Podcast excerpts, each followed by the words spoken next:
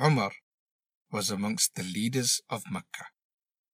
He was respected by everyone because of his strong character. He was very tall and brave. The Prophet ﷺ really wanted him to accept Islam.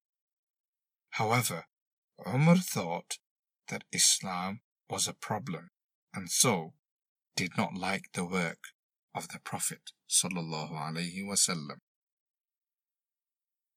One day, Umar became really angry and went out looking for the Prophet ﷺ, waving his sword in the air.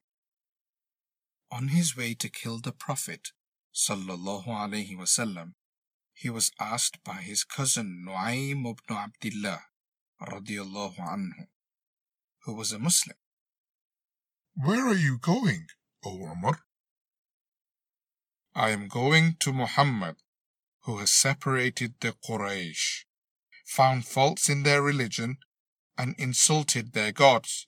For this I shall kill him, replied Omar. Nu'aym radiallahu anhu became very worried and wanted to distract Omar so that he could warn the Prophet sallallahu alaihi wasallam.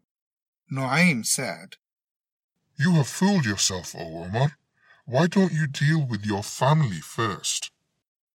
Omar said, What do you mean, my family?